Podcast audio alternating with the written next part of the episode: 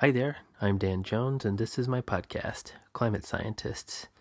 Thanks for downloading or streaming or however you are accessing this. I'm an oceanographer, and on this podcast, I have uh, long format, relaxed conversations with folks whose work intersects with climate in some way. This week, I talked with Dr. Rowan Whittle. Rowan is a paleontologist at the British Antarctic Survey, and she's been there a while. She works on uh, polar ecosystems and on what's called community structure, looking at uh, you know the structure of what species are present in different ecosystems. Her uh, climate overlap comes from the fact that she looks at how things like community structure and how uh, life changes through a different uh, climate cycle, through uh, different warm periods and cold periods. So she understands a lot about how uh, how climate can shape ecosystems over long, uh, many tens of millions of years to hundreds of millions of years kind of time scales. My uh, ignorance is definitely revealed on this episode. I ask a lot of dumb questions um, because I I'm just really not familiar with uh, her area at all. So you know I don't have the vocabulary that she has. But um, it was a really enjoyable chat, and I really uh, appreciated her time and her uh, willingness to come by and teach me a few things.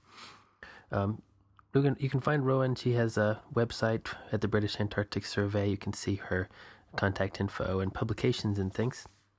Uh, and I think this week I really want to just get to it as quickly as possible, so I won't spend any time rambling here at the front. Uh, I do that with some episodes, but let's just skip that this time. Um, yeah, so uh, oh, I wanted to warn you there is a kind of humming sound in the background. I tried to get rid of it as best I could. Uh, there was a computer that I had to leave on. I was running some analysis uh, and I could not shut that computer off. I needed it to continue doing that analysis. I was in a hurry to get ready for a meeting. Um, so you'll hear that a little bit in the background there. I hope it's not too distracting. Again, I tried to kind of eliminate it in post processing, but you know, there's only so much of that that you can do. Yeah, okay, so thanks to Dr. Rowan Whittle for coming by and having a chat with me. I really appreciated it. Let's uh, go ahead and get right to it. Here we go. Yeah, so I think we, one of the things we started talking about that's kind of fun to talk about is like, so you're like you do paleontology, Mm-hmm. and that's pretty unique for BAS, right? There's not really. Are there other folks who do something similar here, or is Uh, it yeah, kinda- there's. Um, I mean, Jane Francis is a paleobotanist herself. Right. Um, so in the past, she's done a lot of paleontology research. Um, very well known in the field for paleobotany. And then there's also Alistair Crame, who has worked for many years on molluscan evolution. Um, and then I look at the evolution of ecological change through time. Yeah. Um, so yeah, that's kind of what I do. And I do a lot of work also with biologists trying to look at how modern ecosystems evolved through time. So Uh, I know very little about that, so feel free to like you can explain things at a super basic level because Okay. that's so outside of my in my area that I'm just not not as familiar with it.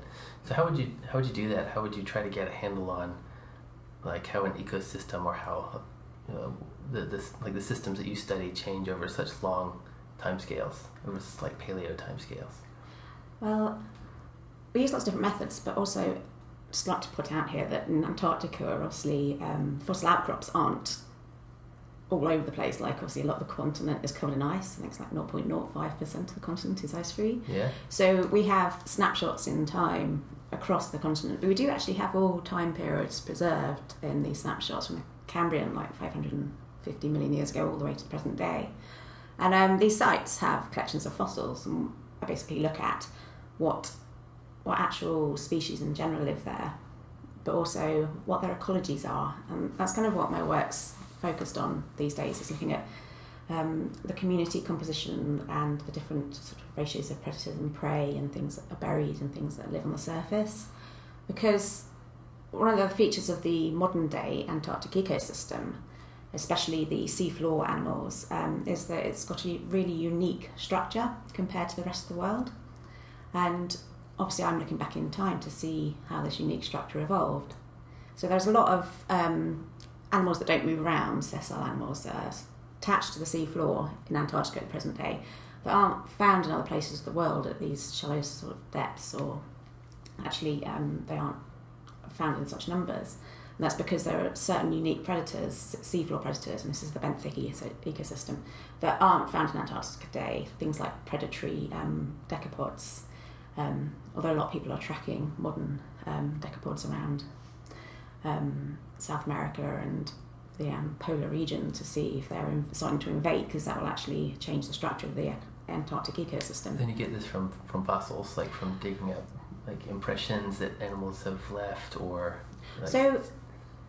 The modern Antarctic stuff is obviously looked at by the biologists, okay, and then yeah. um, I've also worked with them to look at the fossil records of some of these groups. So things like predatory crabs, I've um, well, predatory decapods. I've um, compiled the fossil record of all the decapod occurrences in the southern hemisphere through time to see when they dis- disappeared from the ecosystem. And then um, that gives us an idea of when the ecology, the ecological structure evolved. Huh. And I also look at um, just each snapshot in time as a, as a as a unit, like as a community, and um, see what it's like then and compare that to the modern day. And something else that I do is looking at sort of big evolutionary events. So a couple of the ones I've been looking at is um, the marine Mesozoic revolution, which happened um, in the Mesozoic era. era. Um, and that's uh, a time period when um, certain predators evolved and lots of these stalked animals moved from shallow waters to deep waters. And it was supposed to have finished by the time the dinosaurs became extinct globally. But we've recently found out that um, that in the southern hemisphere they hung on for another 30 million years. Mm. We hmm. don't really know why at the moment, and that's going to be sort of the focus of a future study. That's interesting, but all the continents were in different places then as well, right? Or is, um, is that not really. So, by 30 million years ago, they were more or less in similar positions, maybe a bit closer together on the bottom of the Earth. The Antarctica, Antarctic um, continent has been in the same place since about 250 million years ago. So it was already pretty isolated at that yeah, point. Yeah, um, but it was still attached to South America, Australia, um, and New Zealand until much more recently. But um, the um, yeah, they separated uh, by about 40, 30, 40 million years ago. They were separated. Um, but this is kind of tracing these um, particular group of crinoids we've been looking at, sea lilies that are stalked. These are these animals that should have been in deep water by the end of the Cretaceous.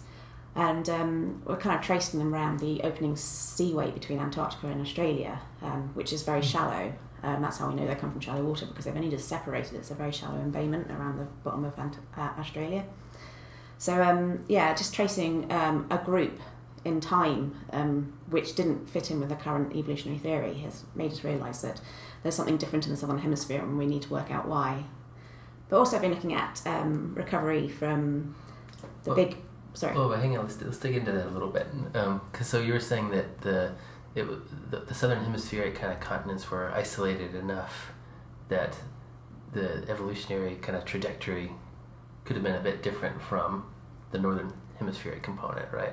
Well, we, we don't know. The, this this evolutionary pattern basically doesn't doesn't hold for the southern hemisphere, um, but it has been um, sort of it's been given as a sort of global pattern, but a lot of um, paleontological patterns are based on northern hemisphere fossil records oh, yeah, because okay. there aren't that many people that study the southern hemisphere. Yeah. Um, Antarctica in particular doesn't have many paleontologists that work on it, and Australia doesn't have that many invertebrate paleontologists either. So it's just a very large area of the globe that hasn't been looked at in a lot of detail. And um, traditionally, um, a lot of paleontology has happened around North America and around the right. around Europe. So a lot of the big patterns in evolution have been based on northern hemisphere fossil records. Okay, so that's and exciting. So that means there's the possibility that maybe as more folks look into Antarctic and southern hemisphere, some of the southern hemispheric paleontology, that they could present some big challenges to some of the existing theories. Well, yes, I mean that's what we're finding yeah. um, as we look at sort of big community sort of um, community scale um, patterns um, using Southern Hemisphere Fossil Record. And this has um, come about from collaborations I've got with um, Australian scientists and people from um, other places working on different parts of the Southern Hemisphere. So we're not just Antarctic centric. and yeah, it's showing that that some of these big patterns just don't hold true for the whole world right. at the same time. But it, it kind of makes sense. I mean, like it's a large, the, world is a large place, yeah. and um, I mean, things things evolve and change at different time periods and have different distributions. I mean, we don't know why this thing happened at a different time, but it could be something simple as there's a predatory group in the northern hemisphere didn't live in the southern hemisphere, or it could be that the whole theory needs revising. Um, or it could just be that this one particular group that has been used as a test case for the timing of some of these um, of, of the theory um, just wasn't involved in it. Yeah. Um, I mean, those are the three major lines of testing that we want to look at. Um, so, yeah. Yeah, I mean, I'm not uh, I'm obviously not a biologist, so I'm not super familiar with with it. But you need some of that separation for some of the um, like speciation to occur, don't you? Like you need some separation between so it makes between uh, different ecosystems and different you know, groups of animals for that evolution to to occur. So it kind of it does make sense, yeah, that there were, the timing could be different in different places, and the trajectory that the evolution goes could be different in different places over different time scales. Yeah, I mean, I mean, speciation can happen in many different ways for many different reasons, um, but I think over large, very large geographical areas, I think it kind of seems sensible that things wouldn't be the same all over the place, all over the world. Yeah. Um, but I mean, speciation can happen, as I said, for different different reasons. I mean, sometimes it's competition in a small area that causes things to evolve, or it's Mm. um, formation of barriers between things that separate species. I mean, there are many different different ways it can happen. Yeah, yeah, okay, well, that's exciting. Yeah, so we'll, um, so that's part of what, what you've been working on is um, looking at the fossil record looking at some of these sudden evolutionary changes um, and trying to understand them and put them in context. Some of them aren't You know. necessarily sudden. Some, Okay, some of them yeah. are happening over very long time scales, like millions and millions of years. Yeah, Um, but yeah, it's just trying to under, basically trying to understand how modern ecosystem evolved and um, what what was there in the past and how it changed through time. yeah. So, and I guess climate has to be an important part of that story, even if that's not necessarily the main thing that you're thinking about, but I guess that has to be like part of the when you're trying to understand what animals have, have evolved where you, know, you have to get, have some information about what was the kind of average temperature they were dealing with and precipitation and things. Does that fold into what you're looking at? Yeah, I mean, not just climate, but all the sort of environmental factors from the t- um, time we're looking at are involved. I mean, and they're all kind of interlinked. So, I mean, climate is something that we look at how warm it was, um, you know, when the ice formed, when the Antarctic circumpolar current started, these sort of big major sort of environmental changes. But that's also very interlinked to um, um, continental configuration and, um, you know, um, continental drift and the movement of plates and things like the Antarctic circumpolar current started because Antarctica and South America separated from each other. Um, if they were still joined, you wouldn't have this isolating current, and the warm water currents would still be able to get the, concert, the continent.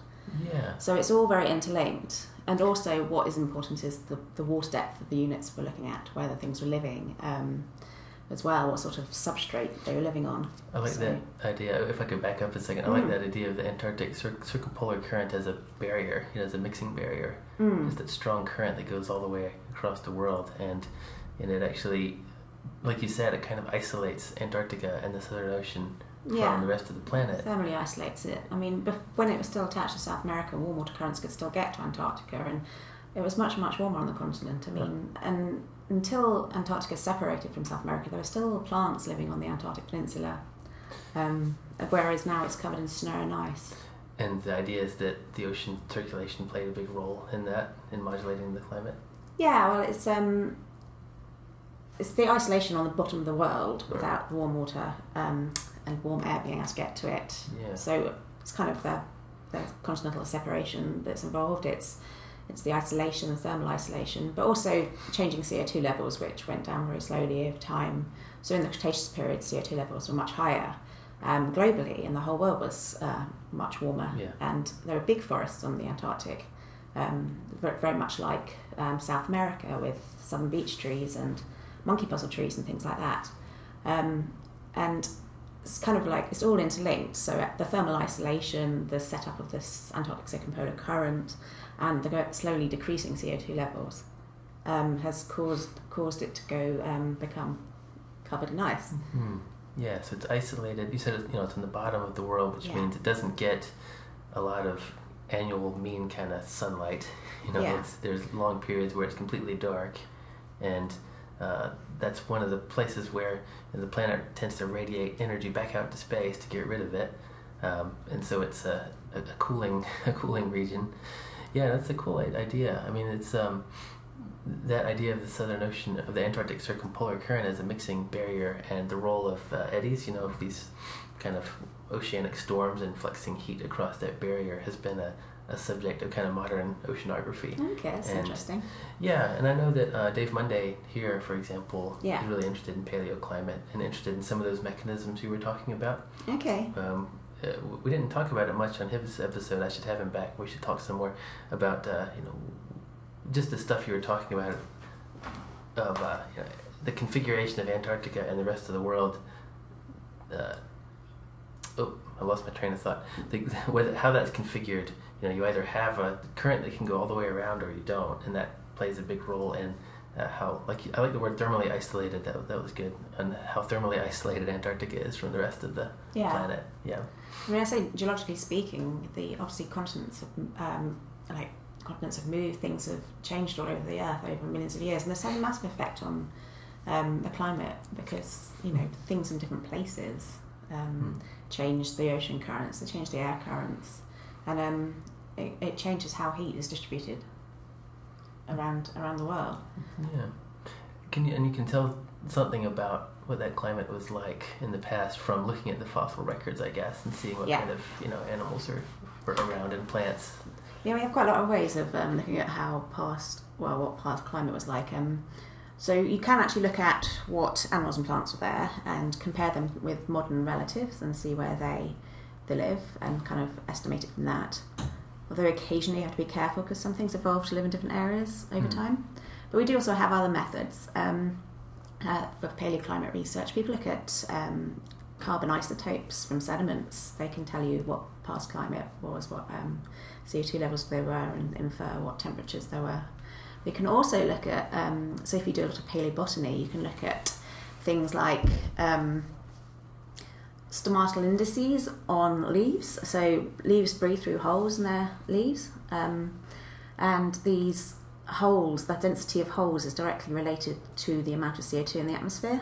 Hmm. So people can look at the density of these holes and infer what climate was Wow. from that. Okay, Um, that's fascinating. So how is that kind of how is that kind of validated? I guess you you have to know. Well, you look at You have to- modern modern stomatal um, indices and compare them with past ones, um, assuming that obviously um, the density is the same for the same temperature regimes. Because you know something about past CO two from like ice core records from getting the you know air trapped. yeah, so in you, ice you, can do ice cores as well, but I'm I'm talking actually before ice cores. Okay, so before uh, ice the oldest i- ice cores like eight hundred thousand years. Yeah. I'm talking about up to hundreds of millions of years Okay, old. nice. Like this is how we talk about um, the past environment, the fossil environment. Um, it's beyond, way beyond ice cores. Yeah. Um, this is millions and millions of years ago. How So- we work out the climate millions and millions of years The ago. average hole size in plant leaves. That's, Well, that's the, the density average of the holes, like yeah,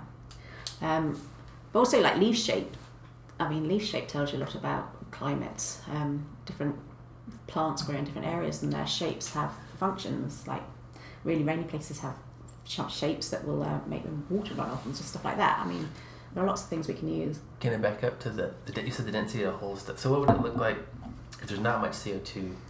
How do the how are the plants configured for like if you're you know if you want to talk about it we don't. I mean, like I'm not a paleobotanist, Yeah. so um, I am now scraping my undergraduate paleontology barrel here. Um, mm, let me think. well, I can't remember whether there's more holes when there's more CO2 or less holes, but I know that the I have- density there is a density index that you yeah. can use to I compare. have things like that too, where like it's something about the word more or less. Yeah. If, if it's something that's kind of on the edge of my you know, memory, my uh, I, I sometimes need to look it up before. So Yeah. that's totally fine. Yeah, I know that. I like to point out I am an invertebrate, a marine invertebrate paleontologist. I study sea animals. Yes. Yeah, I I don't study plants. Yeah, I looked at your webpage a little bit. The and the molluscan paleontologist is your job title, right? It's really yeah, well, that's kind of what I was employed to do when I first came to BAS many years ago. But um, I, I would say for at least the last five years, I've been more a paleobiologist. I, I, I used to work on a lot of mollusks, a lot of um, snails and seashells, but I mean, these days I work on everything from mass extinction to crinoids. So, yeah, What's need to get that changed. what's the what, what's a good uh, mass extinction bit that you're working on now? Or is, uh, what, what's something? Is there something interesting you want to talk about there with the mass extinction stuff? Um, yeah, so we're looking at the mass extinction event that killed off the dinosaurs, Hmm. which happened at 66 million years ago. It's called the Cretaceous Paleogene, or KPG, um, mass extinction, and it's one of the big five mass extinctions in Earth history.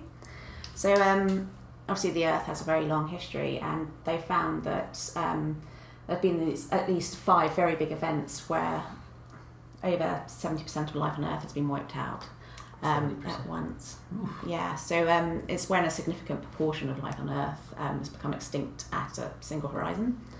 And the KPG is, uh, it's not the biggest one, but it's one of the biggest ones. But one of the important things is it's the most recent one. So a lot of modern fauna evolved after this mass extinction.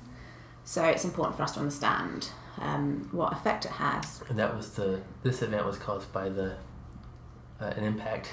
Yes, Yeah. yeah. So although the Earth was having a bad time anyway, running up to this impact, and I think um, the impact kind of finished a lot of things off. But oh, how that- that having a bad time? yeah, so there was um, there's a lot of environmental change going on, um, and in particular there was uh, a very long period of mass volcanism going on in India, called the Deccan Traps. Um, so uh, large igneous province, like loads and loads of uh, um, volcanic activity going on, lots of um, Mm. gas and stuff in the atmosphere.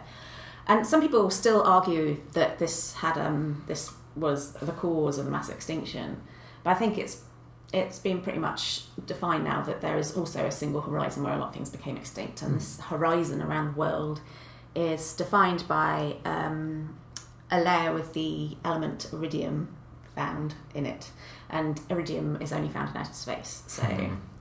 uh, it's kind of a bit of a, a giveaway, really. That That's really interesting. So Yeah. yeah, it's a layer. So like when you look at the strata, you know, you cut away a rock, or there, there there's an open. You can tell that I know all the terms here. I don't. But when you look at a, a a rock that's kind of cut open. You look at a profile. It has all the different strata laid down. You're saying that there's a layer, kind of all over the world, right? That has that element that has iridium in it. yeah, It's, yeah. So I mean, there's a layer all around the world with uh, an element from outer space. Yeah. in it. space, outer space from space. yeah. Um, and a lot of animals go right up to that layer and then disappear. Hmm. And um, there's also been found uh, a massive crater uh, that's um, in- Gulf of Mexico, right? yeah, Chicxulub. Um, Oh, nice Gulf of- Yeah, in in the Gulf of Mexico, um, and it's enormous. so they found it using geophysics. Um, Mm. Half of it's kind of on land and half of it's in the sea. But um, the rocks that it hit were also important in the mass extinction. It hit a certain type of geology. Um, gosh, that caused um, lots of sort of sulfur and stuff to go into the atmosphere. So They said they used geophysics, like measuring local gravity and stuff. Yeah, so um, obviously the crater's half on land, half on sea, and it's a very foresty place, um, and some of it's under the sea. So geophysics um, uh, basically showed showed where it was. That the crater comes up very clearly on using um, gravity anomalies. Um, so yeah, uh, that's kind of showed where it was, and this has been dated from the same time as this iridium layer and when everything died out. Um, so yeah, it's, I think it's pretty much kind of established now that smoking gun. Yeah. yeah, like a 10 kilometre cross um, crater. Or is it Yeah. the crater was 10 kilometres across or the comet?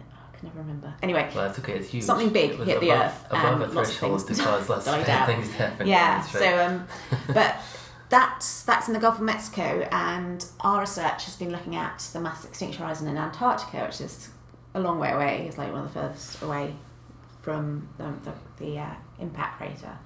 Now we're really lucky um, because there's an island off the Antarctic Peninsula called Seymour Island, and this has one of the best exposed KPG mass extinction horizons uh, preserved right across the island in the world. It's got a really expanded sedimentary section. There's not time bits missing, uh, not significant time bits missing, Hmm. and um, And it still has the layer. The iridium is still. Yeah, Yes, Nice. Okay. yes. So um, some scientists found the iridium layer in 1994 Hmm. um, on the island, and that's how they knew it was this horizon. And um, yeah, so we're lucky to have this really well exposed boundary from this time period, and all the rocks on the island are dipping at a gentle angle. So it enables us to walk across the five kilometre island across about 50 million years of time.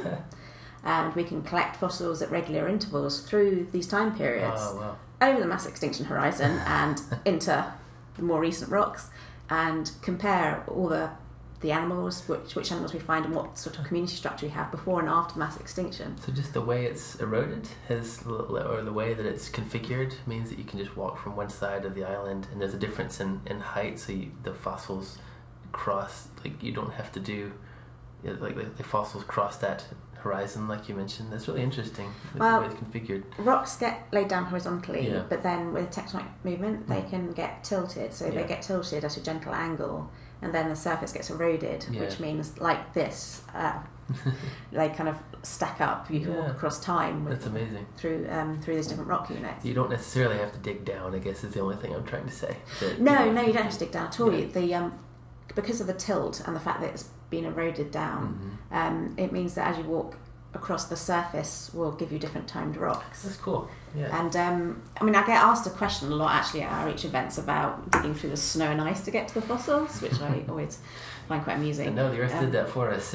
it just laid it right up and eroded Yeah. it away, and we're good.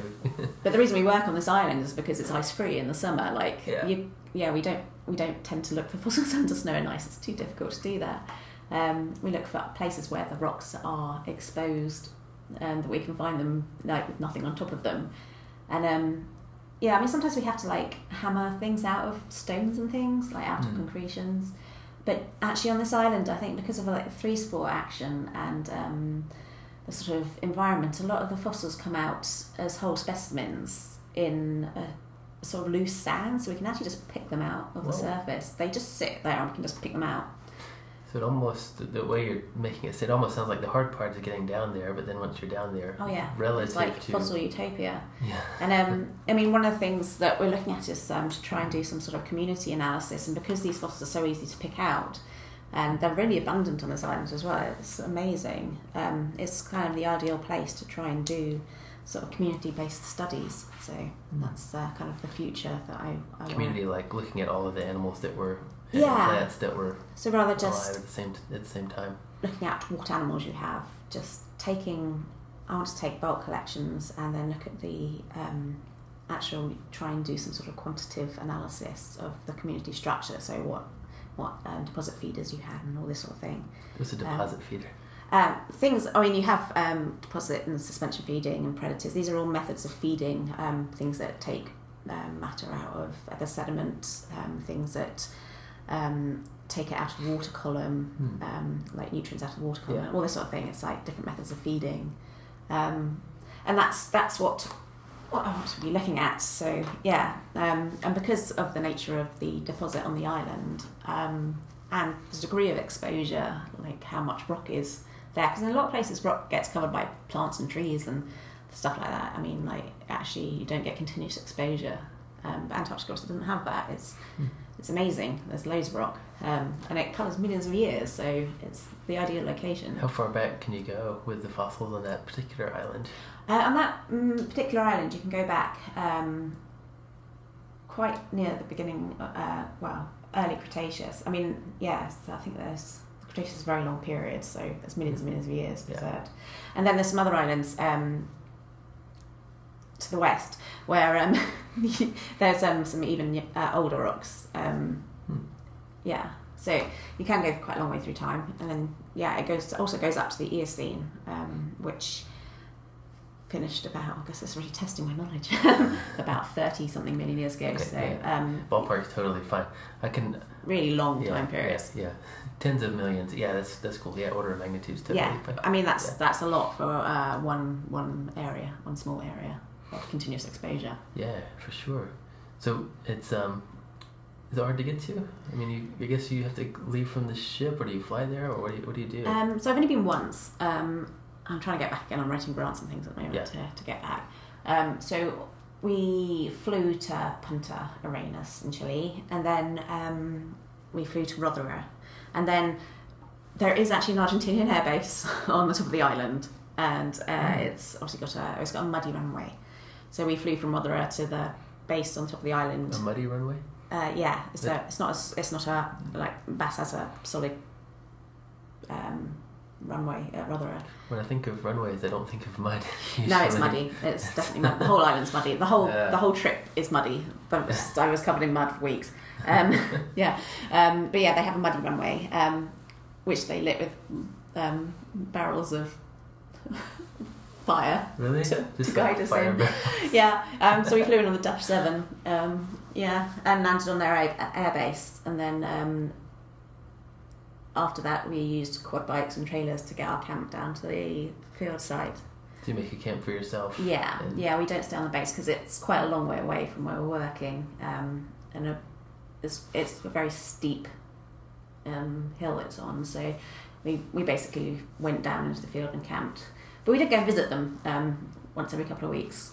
Just The folks at the at the Argentinian. yeah, yeah, we went and we went for the evening and um, had a drink and used their shower once every couple of weeks. They were very friendly. It was nice to go and see some other people. Oh, that- shower! I bet the I bet those were glorious showers after yeah, days. I, I was going to say I still remember my first proper real shower at Rothera after six weeks in the field. It was amazing. Um, yeah, best shower ever. It's funny, isn't it? Like how dependent we are on those things. Like you just don't have a shower for a couple, a few weeks, and it becomes like super important to you. It's like I must, I have to get clean. Um, I don't know how folks did it. Like you know, back in the, you know, ten, uh, I took my son to this uh, village, this 1066 style village that they had it set up like 1066, and they mentioned that folks around that time just wouldn't bathe in the winter. They would just cover themselves in like a fat a layer Oh of fat. Oh god, they must have smelled awful. Oh, yeah. they'd only bathe like once a month in the summer, even then. So I don't know. Uh, I guess I, moly. I guess they just got used to it, but I don't know. It's hard to imagine coping with that. I guess if everyone smelt as bad, you don't notice. Probably. And I think that's kind of like the theory when you're in the field, everyone smells the same. Although I did notice that you don't smell as much when you're doing Antarctic field work because it's so cold. There's less bacteria, Yeah. Okay. so you don't you don't actually get hugely smelly. yeah. And um, also I use wet wipes and things just to keep clean. But the one thing we couldn't keep off everything that we had was mud. Mm. Like I was just there was mud everywhere, everywhere. everywhere. Just on, yeah. on your equipment and your clothes Yeah. and you have Yeah. computers and things. You have laptops and Um, you know. We didn't really. We had well, we had one laptop, um, but yeah, that was it. Um, it was so this was in two thousand and nine, two thousand and ten. I think people are more likely to take stuff like that now, but yeah, we just had the one between the team. Hmm. But um, It dries and then you can't get it off. It's Yeah. drying on your clothes and stuff. yeah, we actually had to take um, Australian pyramid tents rather than the normal BAS pyramid tents because they've got an extra porch in them. Hmm. Um, so you can go into the first porch, take all your clothes off before you get into the main tent. Oh, right. Otherwise, everything, including your bedding, will get covered in mud. Oh yeah. Okay. So um, yeah, you need a little entryway. Yeah, where- to basically yeah. take off all your outdoor, out, outside clothes before you go in to the in a bit. Yeah. Um, otherwise, everything will just be covered in mud. Yeah. So And that's that feels like that would drive me crazy after a while, having mud everywhere. Yeah, but it, um, but you want to go back, right? Oh go, god, I absolutely yeah. loved it. Um, yeah, I didn't want to leave. I was having so much fun. I love camping and I love outdoor activities, Yeah. and I, I was happy as Larry in the field. Um, so yeah, I'm very keen to go back. Um, but mainly because I've got loads of questions I want to answer about um, about this mass extinction. So Oh yeah, for sure. Well, it's, it's everything, right? I mean, you get the, the science, and you get the adventure of going, and you get the a bit of planning, and yeah. you get the you get the whole. It's all there. You get the whole package, and then you get to come back here to BAS and try to write papers and things. Yeah, and it's such a contrast sitting at your desk day after day. It's a bit like, oh, oh, itchy feet, itchy feet. What a contrast. There's a weird contrast, right? You go out to the field. Massive adventure versus quite a lot of office work. Yeah, yeah. I talked about that with uh, Pete Davis a couple episodes ago about how for him it's a nice contrast. He likes being able to do both, like Yeah. both the office stuff and the field work stuff. And do you like one more than the other, or do you do you feel similarly about like? you Oh, I kinda, definitely like the field you know, work a lot. Work Um, better, yeah. I mean, I like I like my research. I like doing the science in the office. I like writing interesting papers about just other sort of officey based paperwork, which everyone has to do. I just Yeah. find extremely tedious. And um, but I, I must admit, I do very much like the travelling and adventure aspect. I think that's what kind of keeps me going. Yeah, Really. it's a nice it's a nice part of the job. Yeah. a nice part of the adventure. So they um, you've been at BAS uh, for uh, for uh, a good while, and then where were you before BAS? Um, uh, from the very beginning. Um, Yeah, all right, we can go the other way. We can like you know. well, how did I get to. BAS? Yeah, yeah, that, Yeah, that would be a good way to go. So where I don't know actually. Where did you grow up? Oh, I grew up in Kent, um, in the south of England. Um, so I was a bit of an odd child. Um, we when I was six, we went on holiday to the Isle of Wight, and we found loads of fossils. And we found this enormous ammonite, which is a type of coiled Oh, yeah. cephalopod. The big Um, coil. It has like yeah. ridge, ridges on it. Yeah. Kinda. It's a coil. Yeah. Yeah, and we found a really, really big one, and um, I was like absolutely obsessed by it. My mum was just like, "Oh wow!" And it was so big actually. We gave it to the Isle of Wight Museum. Um, my mum was just a bit like, "Oh my god, you know, if you like this so much, you should become a paleontologist." Um, I think she might have been joking, but from the age of six onwards, when everyone asked me what I wanted to do when I grew up, I was like, "Oh, I want to be a paleontologist. Oh, that's nice. I Totally want to be a paleontologist." And that was your yeah. You made a first legit discovery. You discovered something. You gave it to a museum. Yeah, That was yeah. like you got started right away. You didn't. Yeah. Wait, you didn't waste any time. No, exactly. And yeah, from my childhood, we used to go on holiday to Dorset a lot, and a significant portion would be spent fossil hunting. And then, I mean, I carried on through school being very interested in physical geography. And then, when I was doing A levels, they gave us the opportunity to do AS geology. We couldn't do a whole A level because um, we didn't have enough teachers, but we were allowed to do half an A level in geology. Um, and I loved it so much that I was like, yes, yes, I'm going to do it at university. Hmm. So um, So just what what do you study in like A level geology? I don't know like what what sort of things is that. So uh, I'm saying that because my high school geology experience was not that thrilling because we basically just talked about the different kinds of rocks and we didn't really put it in a nice context or anything. Okay, yeah, I mean, you obviously have to learn about the different types of Yeah, rocks, Um, and there's quite a lot to learn about the different types of rocks. Um, but I think one of the things that massively put into context was that we did field work. We went to Wales and looked at the rocks there, and like we had to try and understand the structures that we're looking at, so the sort of folding and Mm. tectonics that has happened to the rocks. yeah.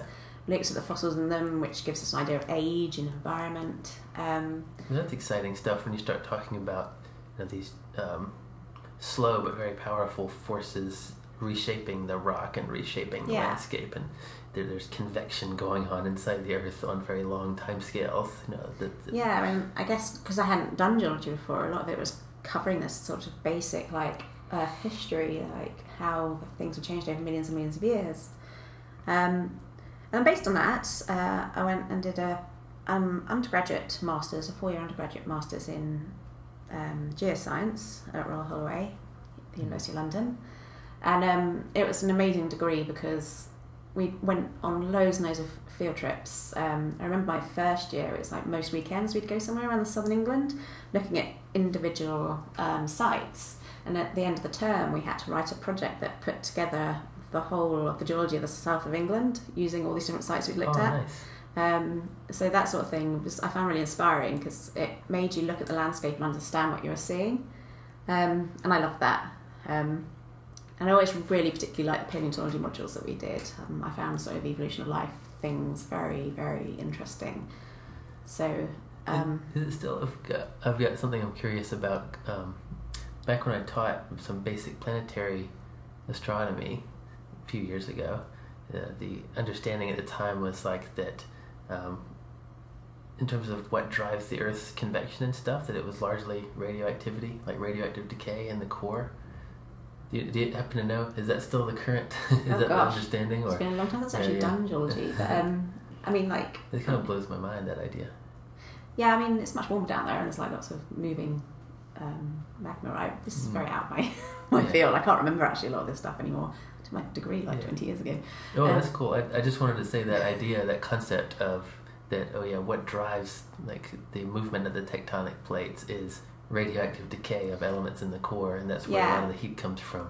Yeah, I mean it the- does sound yeah yeah. That's pretty cool, isn't it? It is. You know, I've I, I've learned it. Uh, uh, it just um, it's not what you would first think of if you were to make a guess as to what do you think's driving that. Yeah. And, you know, you might think it would just be kind of compression from gravity or something, but Yeah. it's radioactive decay was what.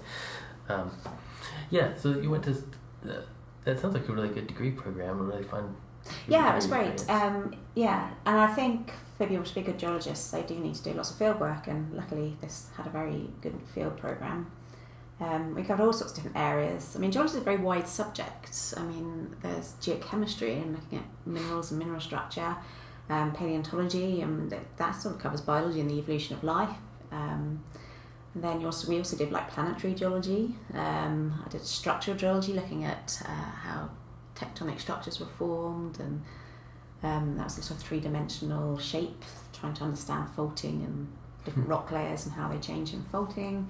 We did um, geophysics, uh, involved sort of seismic stuff and all that sort of thing. I looked at oil deposits um, and how we do a lot of petroleum geology. Um, Yeah. And I did some um, igneous geology as well, looking at volcanics and the chemistry and physics of volcanoes. Um, so really, really wide, wide degree and made you understand a little bit about lots of different areas of science as well, Yeah. Which I found very, very cool. And England and southern England has a long history of you know fossils and geology, and Yeah. it's it's even where a lot of the terms kind of were invented. Yeah, well, actually, um, the subject of geology evolved um, in sort of, I mean, a lot of Victorian scientists were British, um, and that's because England, although very small, has loads and loads of different rock outcrops of different time periods. I think almost all bar one time period are exposed in England, um, and um, well, in Britain, and um, it obviously gives you a massive overview of a massive amount of time. And when people started putting together their geological maps, um, when um, it was a canal engineer that did the first, called William Smith, who made the first geological map of England. Obviously, he was digging through different rock strata, and he managed to realise that they were they tied in in some ways, and he managed to map the geology of England.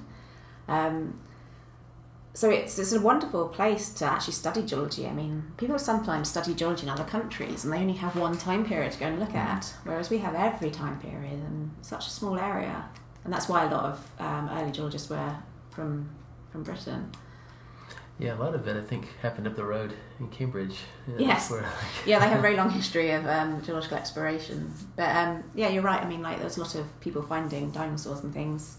Um, well, where I grew up, um, it's in Kent, the Weald of Kent, Wealden sandstones that are exposed there have iguanodons um, preserved in them, and there's dinosaur trackways and things. So, um, you know, even where I grew up, there's dinosaurs. So, oh, that's cool. grew Yeah, up amongst the geology, really. yeah, that's really exciting. I, I don't think there's a ton of that where I grew up, but there is a good bit out in Colorado where I spent some time. Oh, right, yeah, yeah. you can go up to like uh, Red Rocks.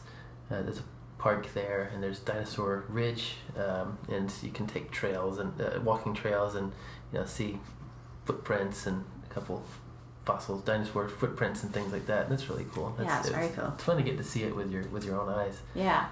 Did you like going to school in London or university there? Um, so yeah, so um, Royal Holloway is a college at the University of London, um, but it's actually out in Surrey near Oh? Windsor. Okay, so that, it's actually quite quite out in well, it's not in the countryside, but it's definitely not in London. Ah, okay. It's like a fifty-minute train ride to London. oh, wow, from there. yeah, okay, yeah. So um, yeah, it's kind of a campus-based university. So it's, I was very um, involved in university life. Um, was- I was on the council for a lot of sports societies, and I competed in the university trampolining team and things like that. Um, so I was very busy with that sort of thing as well as my degree.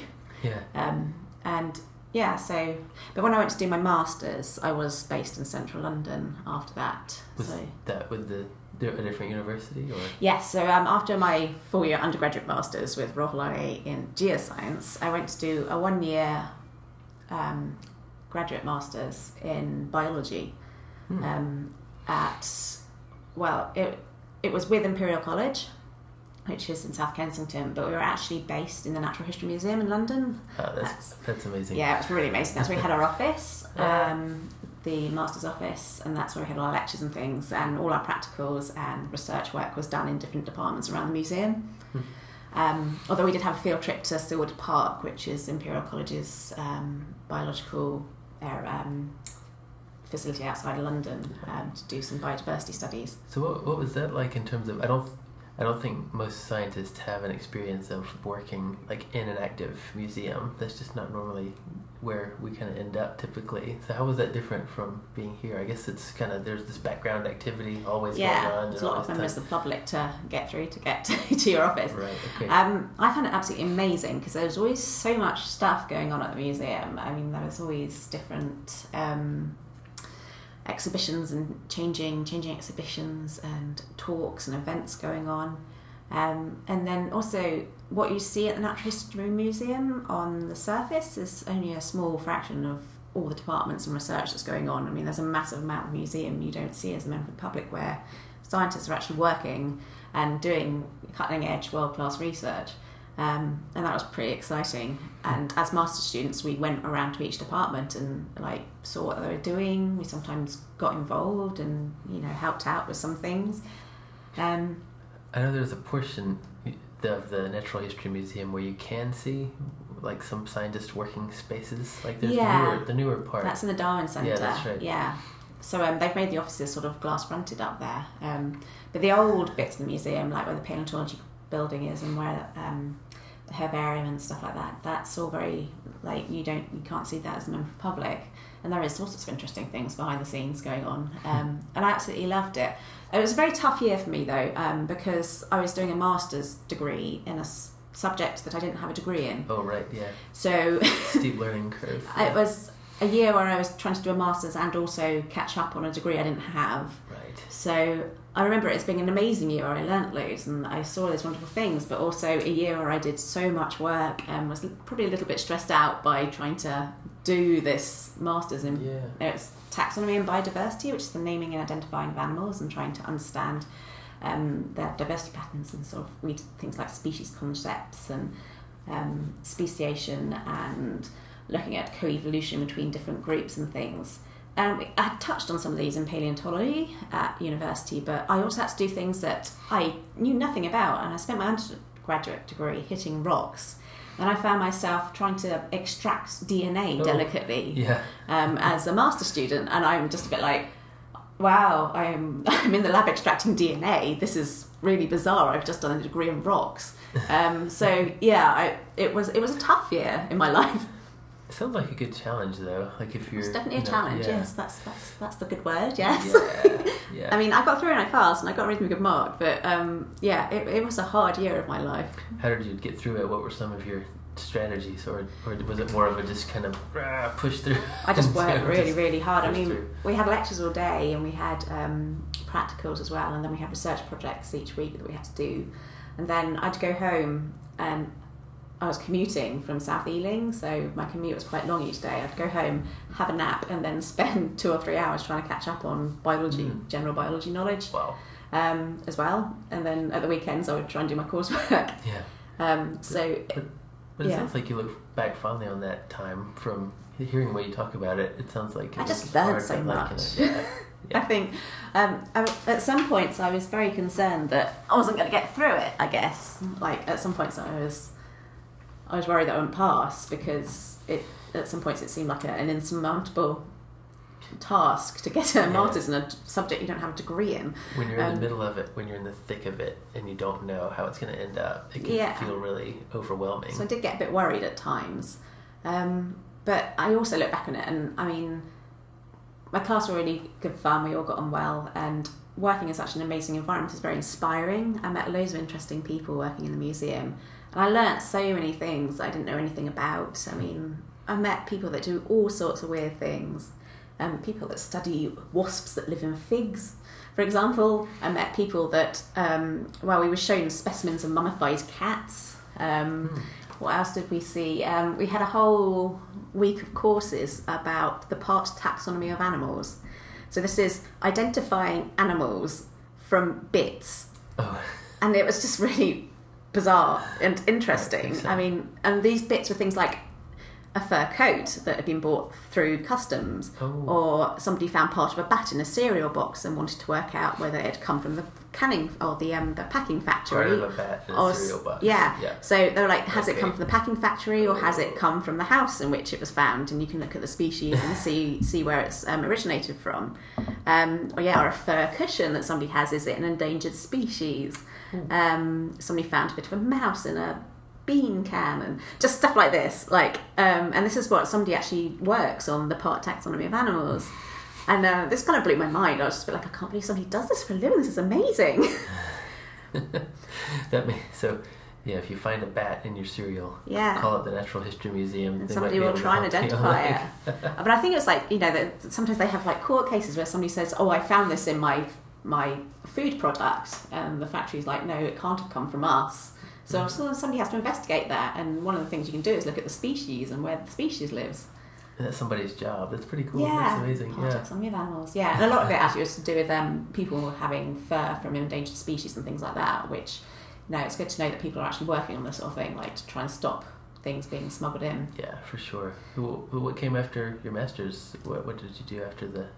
So after my masters, um, I went to the University of Leicester to do my PhD, um, and my PhD was in exceptionally preserved fossils from the Ordovician period, which is 440 million years old. So it's this uh, site in South Africa called the Soom Shale Lagerstätte, um, and Lagerstätte is a German word for site. It means site of exceptional preservation. Okay. So um, this, yeah, this site is really unique. It's um, it's found in the mountains, the Cederberg Mountains in South Africa, and the fossils are really, really old. And this is like pre sort of um, sort of pre fish as we know them, pre bony things. So it's like fish, it? like yeah. worms and things. Um, Worms that are starting to maybe have some fish-like. well, yeah, well, very very early fish, Okay, but um, very little. Uh, so a lot of the in, for the fossil record generally hard parts preserved. Uh, you get shells and things preserved, but at this fossil site, bizarrely, um, a lot of the hard parts are dissolved, and instead you've got the insides of the animals preserved, and that's really weird for paleontology. We always almost always are looking at shells, like especially uh, what I do now is a lot of seashells, a lot of um, a lot of snails and, and seashells. And what I was doing for my PhD was looking at the inside of animals. So actually, having just done a master's in biology, it Oh, was yeah. really useful. I mean, it's one of the reasons why I got the PhD. So some of it was um, understanding the the preservation of the fossils, um, and that's kind of geology, sort of geochemistry. Like um, it's called taphonomy, understanding how things um, died, rotted, and got preserved. And the other half was trying to work out, just try to work out what the animals were, because the fossils were so bizarre that it, it was difficult to see what the animals were like at phylum level, like Mm. the basic unit of like, is this an arthropod or is this is this a worm? Like we we have these blobs and rocks basically, and a lot of people describe my PhD as blobs and rocks, Bluffs and rocks. and I didn't know what they were, and my job was to work out what they were and how they got preserved. I just had a mental picture of that on like the cover of your of your thesis. Yes, Blobs Dr. and rocks. Whittle, blobs Blobs on and rocks. yeah, so Could um, be your book. My PhD was pretty unusual, um, but I was really lucky having just done my masters. I mean, part of masters was covering every single group of animal on Earth and um, learning about the key features of them.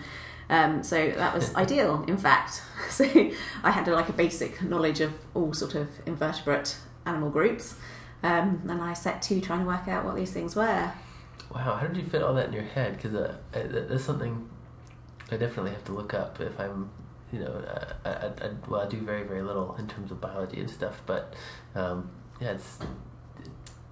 I guess how much of that was just, you know, do, do you feel like a lot of that's readily available, or do you Um, in your? I think invertebrate sort of general invertebrate body plans. I think are quite for the fossil record are quite. I mean, there's there's just things you need to look for, like repeated segmentation and things um, found in particular groups and things like that. Um, but so there are patterns you get used to. yeah, yeah, yeah. started, I mean, the thing with almost anything, if you're interested in it, you remember it. I mean, obviously, there's some things I've talked about today that I can't quite remember because it's been a long time, but other things I remember very clearly. yeah. Um, it just depends on, on what you retain. But also, obviously, I had to use a lot of literature, a lot of books, and I was using a lot of biological literature rather than paleontological literature um, because of the unusual preservation.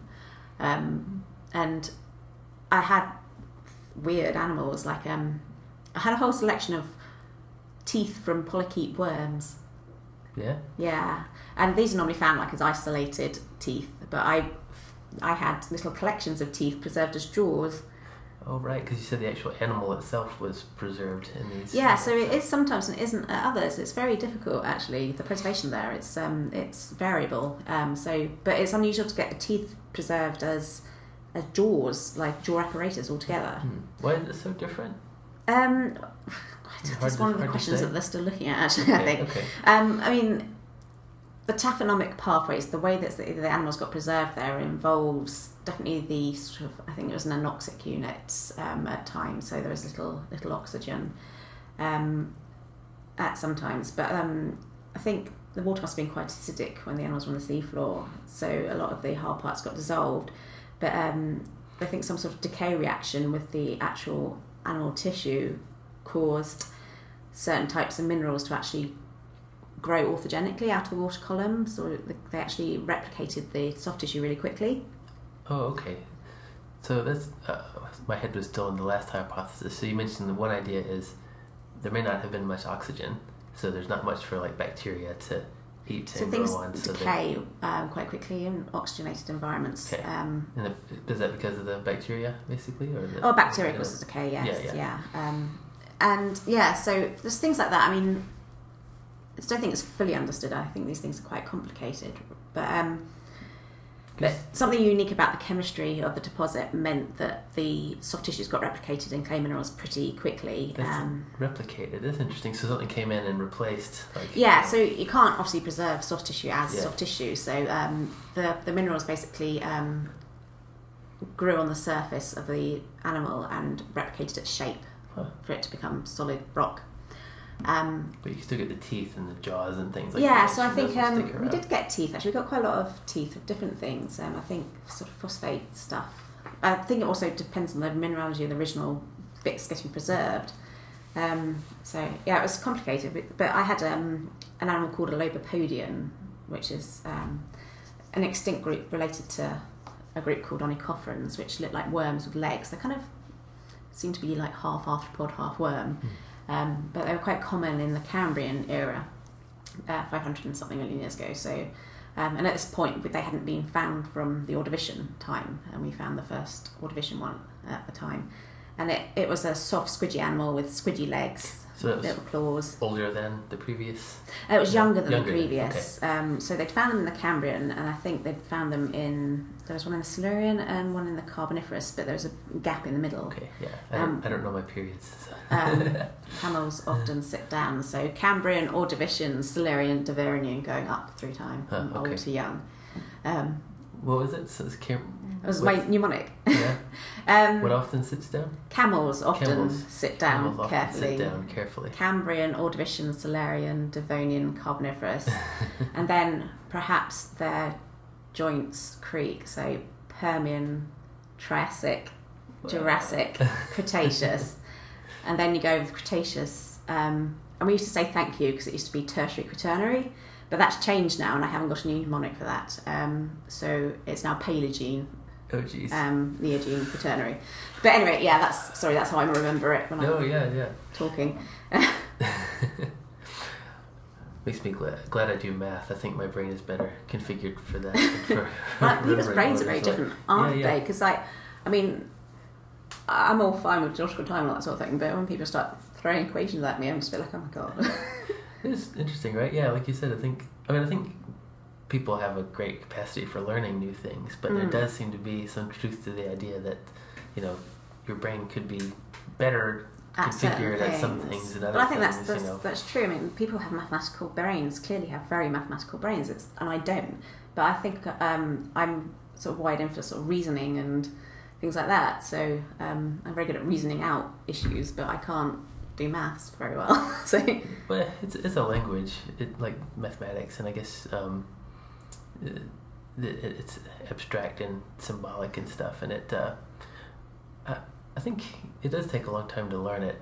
I mean, Mm. you know, it does take a long time to get get comfortable with it, right? And uh, Um, and I haven't had Yeah. that long time. I stopped doing maths after my GCSE, which I took one year early, so I haven't done maths since I was 14. yeah.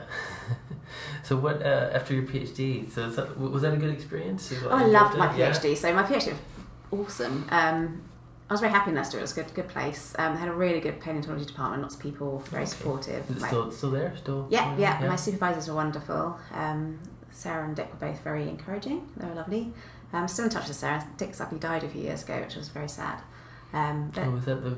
Uh, just a couple of years ago, right? Yeah, I went to the yeah. funeral, I think, I. I remember. Yeah, I was really upset. It was yeah. very sad. Um, but Sarah and I are still in contact. We published a paper together last year. Mm.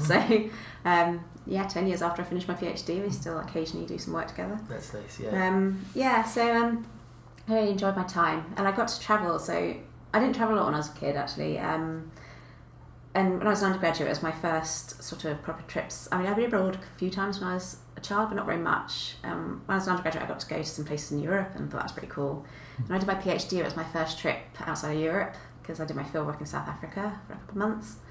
Um, and yeah, I really loved that. So, and then at the end, I went to a conference in China, and that was when I was a bit like, oh, I really like the traveling as well as the science. yeah. The whole lifestyle of it. The, yeah, Hmm. the sort of like getting to explore other places and doing fieldwork and things. So obviously, a job at BAS was advertised as I was writing up my PhD, Okay. Yeah. and then I decided that this sounded like a good adventure, so I applied for it, and I got it. So Oh, that's that's amazing. Yeah, it's it's great you've had some stability and you've been able to stay here, and that's that's really good. Yeah. yes, yes, yeah. So I've been here for uh, ten years now, which is a long time. Oh, that's nice. And you spent some time. Was it the Smithsonian you spent some time in recently? Um, I have worked at the Smithsonian for a week, but um, I recently worked at the uh, American Museum of Natural History for a few weeks. Okay. Yeah. in New York, which was pretty cool. So Yeah. yeah, I do like museum environments um, for visiting museums and things. Um, there's always so much interesting research going on, and I met loads of people working on the mass extinction, the KPG mass extinction in America, um, and that was really interesting to see what they're doing with all their data. Um, and I gave the seminar to them um, to show them what I was doing with my data, and it, yeah, we had conversations about about what we're all doing. I imagine it's like my field where you know there, there's a pretty common just academic culture, and it doesn't matter too much where you are. You know, there's yeah, there's people a, that's you know, similar, like people who study things that tend to be similar all over the world, who always have something to talk to people about. Um, and yeah, they were a great group. It was really good to good to meet them. Yeah, that's good. And um, I just got tired all of a sudden. I don't know why. um, that's good. How, how do you feel? Is there anything else you want to talk about, or um, anything else you want to dig into a little bit? Uh, You, mentioned the well, I cycling liked- thing. I liked the, the digging into Oh, it as a paleontologist. I should Um, take credit for that, but yeah. I'll be honest, that was unintentional. I didn't Ah. mean to do that, but I should have taken credit for it. um, yeah, so the you mentioned cycling. You know, you Oh. like to go on long cycle. In fact, your earrings are cycles. They are, You know, they yeah. are actually cycles. Yeah, I made them. Oh, cool! You well, made I, I assembled them. Yes, yeah. No, I, I make jewelry sometimes. Yeah. Oh, okay. Um, So you assembled it. So you made the. I didn't actually make the bicycle. I just put them together. Well, I buy the bits and put them together. Oh, okay. So Yeah. you found a little metal bit of. Yeah, yeah. You can buy them on the internet. Oh, okay, cool. And you So- you assemble the rest of it that goes into your yeah, yeah, ear and yeah. Just pliers. Put them together. yeah. Yeah.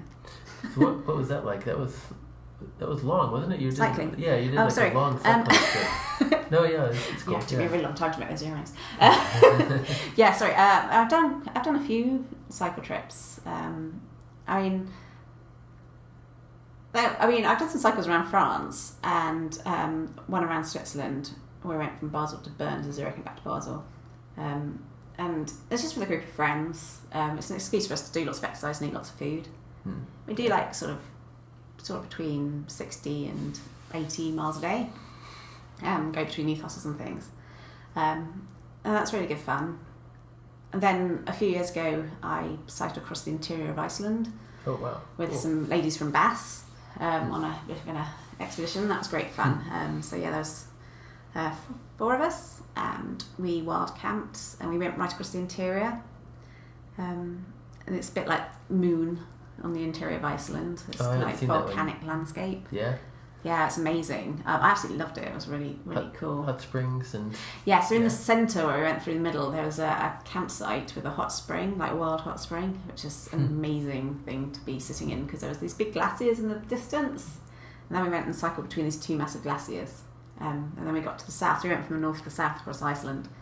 Yeah, I love that. That was so much fun. so you're in a warm pool. It's it was was it cold out? What time of year was it? Um, we went in the middle of the summer because Okay, yeah. the roads across the interior, um, the gravel tracks across the interior, are only open in the summer. Hmm. In the winter, they're covered in ice, obviously, and snow. Yeah. In fact, they, the, the track only opened when we were halfway across the um, island, so we started cycling before it actually opened. Oh, Um, just crossing your fingers like. yeah, we were open. hoping it would be clear. Yeah. I mean, because they have like these big sort of tracked vehicles that go across with people in the summer, um, and um, we figured that we'd probably be able to get through on bicycles, even if the road was shut. Mhm. Um, but it actually, the, the bit that was shut opened the day we got to it, so we were really lucky anyway. We did have to cross a few streams um, at points going across the road. So, I mean, that was one of the reasons why it's shut, is if there's snow or water, water across the roads.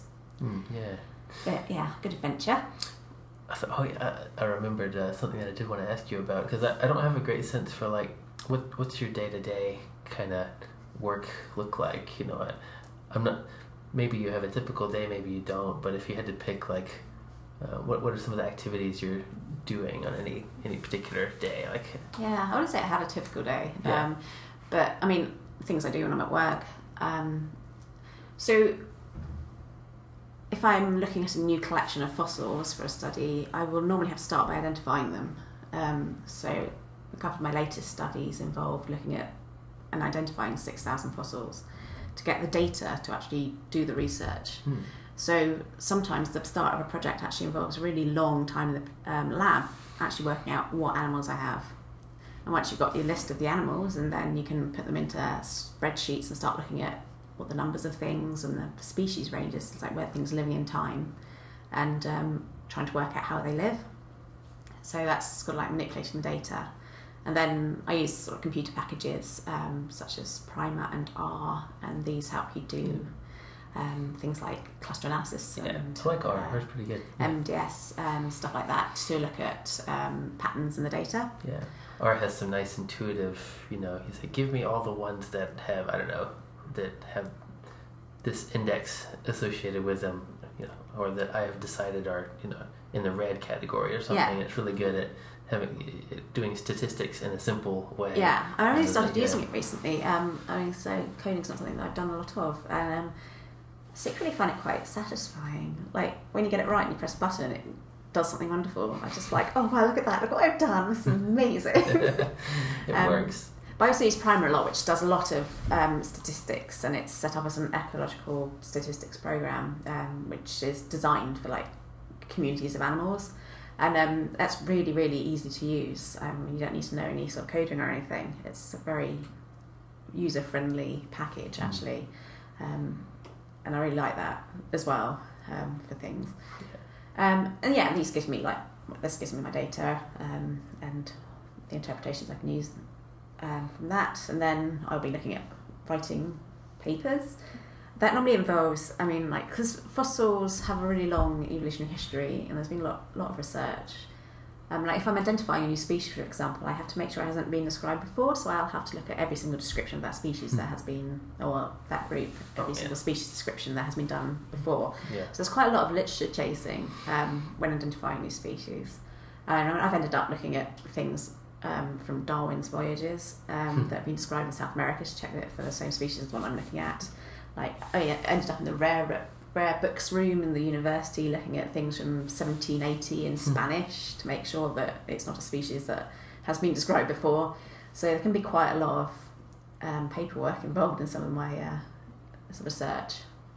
Yeah, that sounds. like, uh, How would you know if it has never been described? You, you can you can check, I guess, other records, Yeah. but you, you, there's always a chance. I guess somebody could have described it somewhere that you just don't have access mean, to. Most i mean it's, it's actually got easier recently i sometimes make me sound really old but in previous times not so much as being on the internet but more late lately a lot of people have digitized a lot of collections um, so you, you do spend quite a lot of time googling t- certain things and seeing if they've been described a lot of literature is online now Hmm.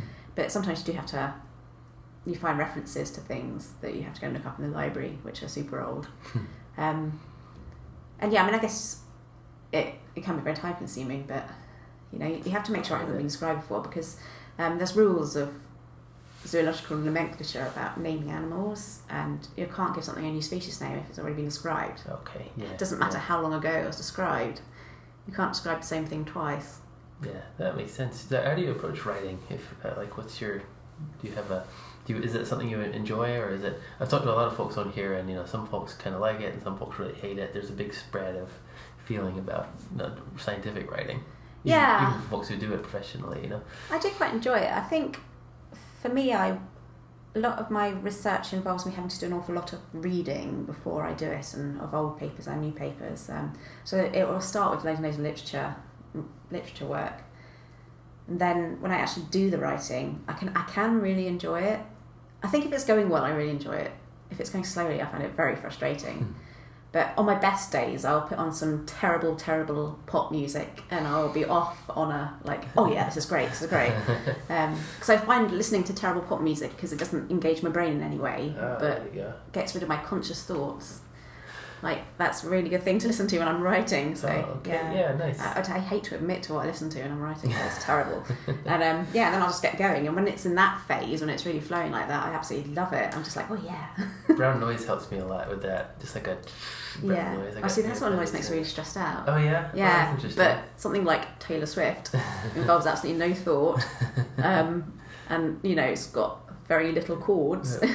it doesn't. It's not complicated music. It just kind of like I don't know blocks off my mind.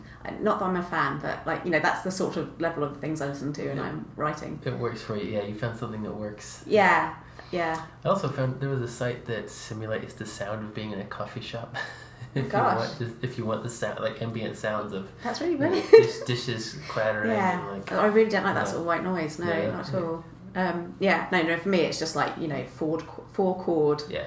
pop music, really basic pop music can um, help. I don't know why. I haven't tried that. I've tried other music, but uh, I, maybe the mistake I've made is uh, listening to music that I really like, and so I kind of See, I can't do that. I'll end up singing. So yeah, or I end up just kind of stopping and like I'm gonna listen to just, this. yeah, yeah. And I mean, if I listen to like you know really good good music, and then like yeah, I am I'm listening to the music and I'm singing along, and I'm like this is great, and I'm like I'm not actually working. yeah. So if I listen to really trashy pop music, for some reason that helps me just shut off my part of my brain that gets distracted. I'm picturing a montage of you working, you know, like with Taylor Swift or something playing The in the Tiger, background of like, uh, you know, Hanson, um, all these classics. Aha, Take on Me. It's Yeah. a good writing tune. like yeah, all the sort of thing. yeah, it's, montage music. oh yes, play in the yes, very very good. Like, yeah, Eye of the Tiger. Yeah, I like that. yeah, Montage music. Yes, definitely. yeah. Um, she's getting stuff done. Yeah. she's knocking it out. yeah.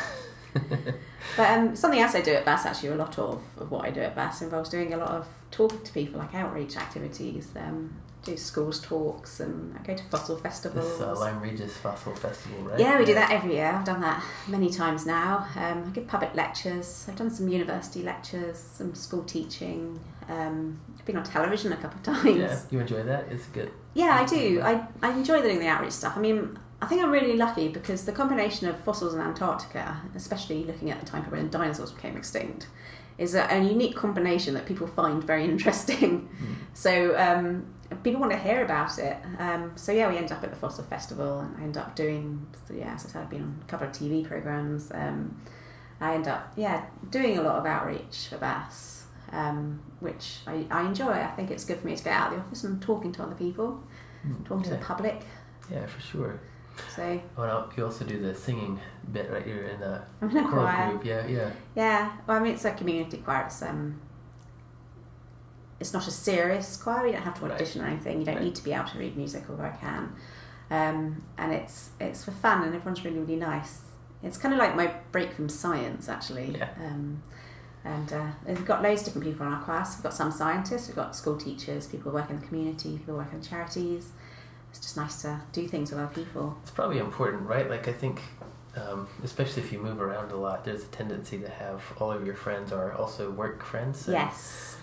it's um, it's good to have work friends, but It's good to have people that you don't work with and you don't have to talk about. I mean, so a lot of my friends in Cambridge are BAS people or paleontologists, and yeah, it's nice to go and work with people that uh, go and do things with people that aren't scientists. I mean, we have different interests. There's like people that really like arts and poetry and theatre and stuff like that. So I think I find with those folks, those kind of friends outside of uh, you know your workplace, if you if you you might find yourself you know grumbling a little bit at some of the usual kind of workplace grumbles that happen everywhere on the Yeah. planet, right? And uh, as you describe them, they start to sound like, oh, actually, that's not that bad. Yeah. Like, whereas if you're talking to another BAS person, you might it you gets know, magnified, could, doesn't it? Could be right because Yeah. they, they know what you're feeling and they're like, oh yeah, that's frustrating. And again, I'm just talking about normal, everyday kind of you know Yeah. usual workplace frustration stuff. But uh, yeah, if you talk to somebody outside, you, you can get some perspective on it. It's like, well, okay, maybe it's not that It's bad. not maybe been it's such a bad day after all. Yeah, one of my friends is a paediatrician, Adam Brooks. Oh, when I think I've had a bad day, sometimes I'll talk to her and I'll be a bit like, okay, my day wasn't so bad, was it? Like, I haven't had to deal with incredibly sick children, yeah. which is just tragic. So, like, you know, a bad day for us is very Oh. different from a bad day for other people. yeah, my model crashed. Yeah, and then she was like, yeah, well, uh... so yeah, it could, could be a lot worse.